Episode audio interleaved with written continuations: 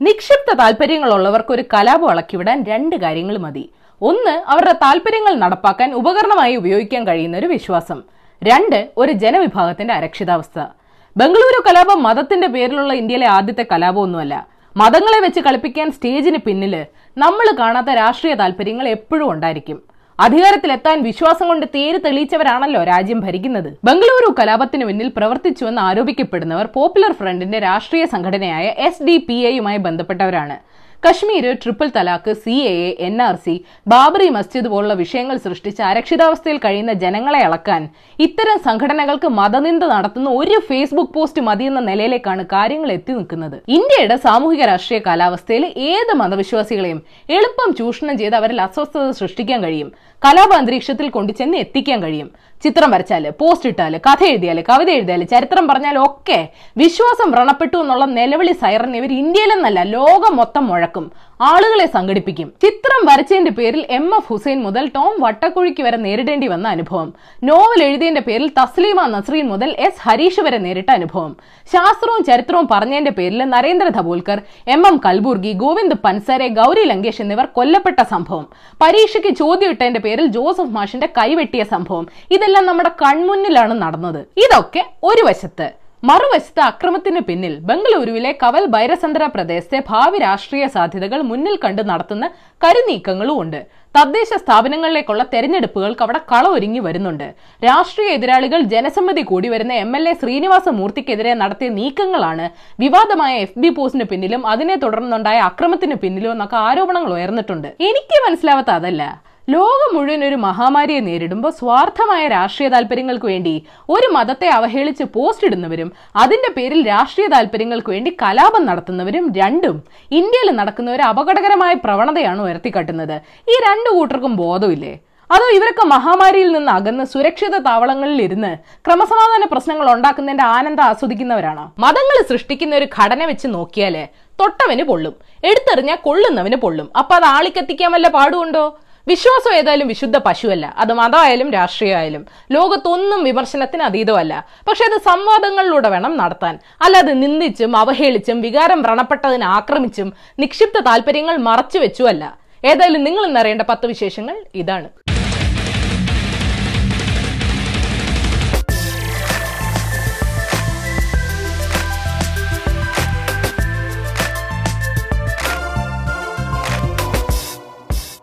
Number one കേരളത്തിൽ നിന്ന് ആയിരത്തി അഞ്ഞൂറ്റി അറുപത്തൊമ്പത് പേർക്ക് കോവിഡ് സ്ഥിരീകരിച്ചു.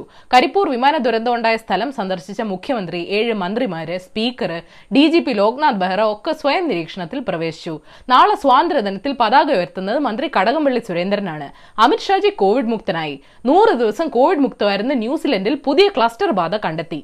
ഞാൻ കണ്ണു വെച്ചിട്ടൊന്നുമില്ല. നമ്പർ ടു മലപ്പുറത്ത് സ്ഥിതി കുറച്ച് പ്രശ്നമാണ്. അവിടെ ജില്ലാ കളക്ടർക്ക് സബ് കളക്ടർക്ക് അസിസ്റ്റന്റ് കളക്ടർക്ക് കളക്ടറേറ്റിലെ ചില ഉദ്യോഗസ്ഥർക്ക് ജില്ലാ പോലീസ് മേധാവിക്കും ഒക്കെ കോവിഡ് സ്ഥിരീകരിച്ചിട്ടുണ്ട്. ഇവരിൽ കുറെ പേര് കരിപ്പൂർ വിമാന അപകടവുമായി ബന്ധപ്പെട്ടിട്ടുള്ള രക്ഷാപ്രവർത്തനത്തിലും പങ്കെടുത്തിട്ടുണ്ട്. ഊഹ് ഈ സമ്പർക്ക പട്ടിക തയ്യാറാക്കുന്നവരുടെ കാര്യം. നമ്പർ ത്രീ മാധ്യമപ്രവർത്തകർക്കെതിരായിട്ടുള്ള സൈബർ ആക്രമണത്തിൽ ഇരുപത് പേർക്കെതിരെ പോലീസ് കേസെടുത്തു. ഹോ സമാധാനം. നടന്ന സംവാദമല്ല വ്യക്തിഹത്യയാണെന്ന് മുഖ്യന് മനസ്സിലായല്ലോ. അത് മതി. ഐ ടി നിയമപ്രകാരവും സ്ത്രീത്വത്തെ അപമാനിക്കൽ വകുപ്പും ചുമത്തിയാണ് കേസ്. എന്നാലും ഈ കീരിക്കടൻ ജോസ് കുളപ്പുള്ളി അപ്പൻ എന്നൊക്കെ പ്രൊഫൈൽ പേരുള്ളവരെ എങ്ങനെ കണ്ടുപിടിക്കണം പോലീസെ? ആ വിദ്യ ഞങ്ങൾക്ക് കൂടെ പറഞ്ഞുതരുമോ? നമ്പർ ഫോർ കോടതി അലക്ഷ്യ കേസിൽ പ്രശാന്ത് ഭൂഷൺ കുറ്റക്കാരനാണെന്ന് സുപ്രീം കോടതി വിധിച്ചു. ശിക്ഷ വിധിക്കുന്നതിന് മുമ്പ് ഓഗസ്റ്റ് ഇരുപതിന് കോടതി വാദം കേൾക്കും. ഏതായാലും തൂക്കിക്കൊല്ലില്ല. ഭാഗ്യം. ആറുമാസം തടവോ രണ്ടായിരം രൂപ പിഴയോ അല്ലെങ്കിൽ രണ്ടും കൂടിയോ ഒക്കെ ചിലപ്പോൾ കിട്ടിയേക്കും. പണ്ട് ഇ എം എസിന് പിഴയിട്ട് ആയിരം രൂപയാ. കുറ്റം ഒന്നാണെങ്കിലും ശിക്ഷയ്ക്ക് ഇൻഫ്ലേഷൻ ബാധകമാണെന്ന് തോന്നുന്നു. പൈസ അടച്ചില്ലെങ്കിൽ എന്ത് പറ്റും? കോടതി അലക്ഷ്യ അലക്ഷ്യമാവൂ നമ്പർ ഫൈവ് രാജസ്ഥാനിൽ സംഗതി കോമഡിയാണ്. പൈലറ്റും ഗെലോട്ടും വീണ്ടും ഒന്നായി. പുറകെ ബി ജെ പി അവിശ്വാസ പ്രമേയത്തിന് നോട്ടീസ് നൽകി. പുറകെ ഗെലോട്ട് വിശ്വാസ പ്രമേയം പ്രഖ്യാപിച്ചു. അവിശ്വാസ പ്രമേയം കൊണ്ട് വലിയ കാര്യമൊന്നും ഉണ്ടായിട്ടല്ല. പക്ഷെ പ്രമേയം ചർച്ചയ്ക്ക് എടുക്കുമ്പോൾ കോവിഡ് കാലത്തെ സർക്കാർ അനാസ്ഥ എന്നൊക്കെ പറഞ്ഞുകൊണ്ട് ചൂണ്ടിക്കാട്ടി നാല് കുറ്റം പറയാലോ? എന്റെ വിഷമം അതല്ല. പൈലറ്റ് പോയപ്പോ വഞ്ചകൻ എന്നൊക്കെ വിളിച്ച് തെറി വിളിച്ച കേരളത്തിലെ കോൺഗ്രസ്സുകാർ എന്ത് ചെയ്യും? നമ്പർ സിക്സ് ചെന്നിത്തലജിക്കെതിരെ താൻ അശ്ലീലം പറഞ്ഞെന്ന രീതിയിൽ സി പി എം വ്യാജ ഓഡിയോ സന്ദേശങ്ങൾ നിർമ്മിച്ച് സൈബർ ആക്രമണം നടത്തുന്നുവെന്ന് Alappuzha D C C president M Liju പോലീസിൽ പരാതി കൊടുത്തു. സി പി എമ്മിന്റെ മാധ്യമ സമീപനത്തെ പറ്റിയുള്ള ചാനൽ ചർച്ചയിൽ പങ്കെടുത്തതിന് പുറകെയാണ് ഇത് പ്രചരിച്ചതെന്ന് ലിജു പറയുന്നു. സൈബർ അറ്റാക്കിൽ പി എച്ച് ഡി എടുക്കാൻ പോകുന്നതിന്റെ ഭാഗമായിട്ട് പോരാളികൾ ലാബ് വർക്ക് നടത്തിയതാണോ? നമ്പർ സെവൻ ഒരു സ്വതന്ത്ര രാഷ്ട്രം സ്ഥാപിക്കുന്ന സമാധാന കരാർ ഉണ്ടാവുന്നവരെ ഇസ്രയേലുമായി ബന്ധം സ്ഥാപിക്കല്ലേ എന്ന് പലസ്തീൻ അറബ് രാജ്യങ്ങളോട് കാൽ പിടിച്ച് പറഞ്ഞതാ. എന്നിട്ടും അവസാനം യു എ ഇസ്രായേലുമായിട്ട് ബന്ധം സ്ഥാപിച്ചു. അതും ട്രംപിന്റെ മധ്യസ്ഥതയിൽ. യു എക്ക് അന്താരാഷ്ട്ര പ്രതിച്ഛായ മെച്ചപ്പെടുത്താനാണെന്നൊക്കെ പറയുന്നു. ഇസ്രായേൽ പലസ്തീനിലെ അധിനിവേശം നിർത്തിവെക്കുമെന്നും കേൾക്കുന്നു. യൂട്യൂബ് റൂട്ടസ് എന്ന് ഇപ്പൊ പലസ്തീൻ മനസ്സിൽ പറഞ്ഞു കാണും. നമ്പർ എയ്റ്റ് കുട്ടികൾ ഉണ്ടാകാൻ സാധ്യതയുള്ള പ്രായത്തിലെ സ്ത്രീകളെ ക്ലിനിക്കൽ പരീക്ഷണങ്ങളുടെ ഭാഗമാക്കുന്നത് നിരോധിക്കുന്ന അമേരിക്കൻ നിയമമൊക്കെ എടുത്തു കളഞ്ഞിട്ട് വർഷങ്ങളായി. പക്ഷേ ഇപ്പോഴും മരുന്ന് പരീക്ഷിക്കപ്പെടുന്നതും പഠനങ്ങൾ നടത്തുന്നതും ആൾ ശരീരത്തിലാണ്. യൂണിവേഴ്സിറ്റി ഓഫ് കാലിഫോർണിയ ബെർക്ലി ഗവേഷകരുടെ പേടി. സ്ത്രീകൾക്ക് ഇത്രയും വർഷം ഓവർഡോസ് കൊടുത്തോ എന്നാണ്.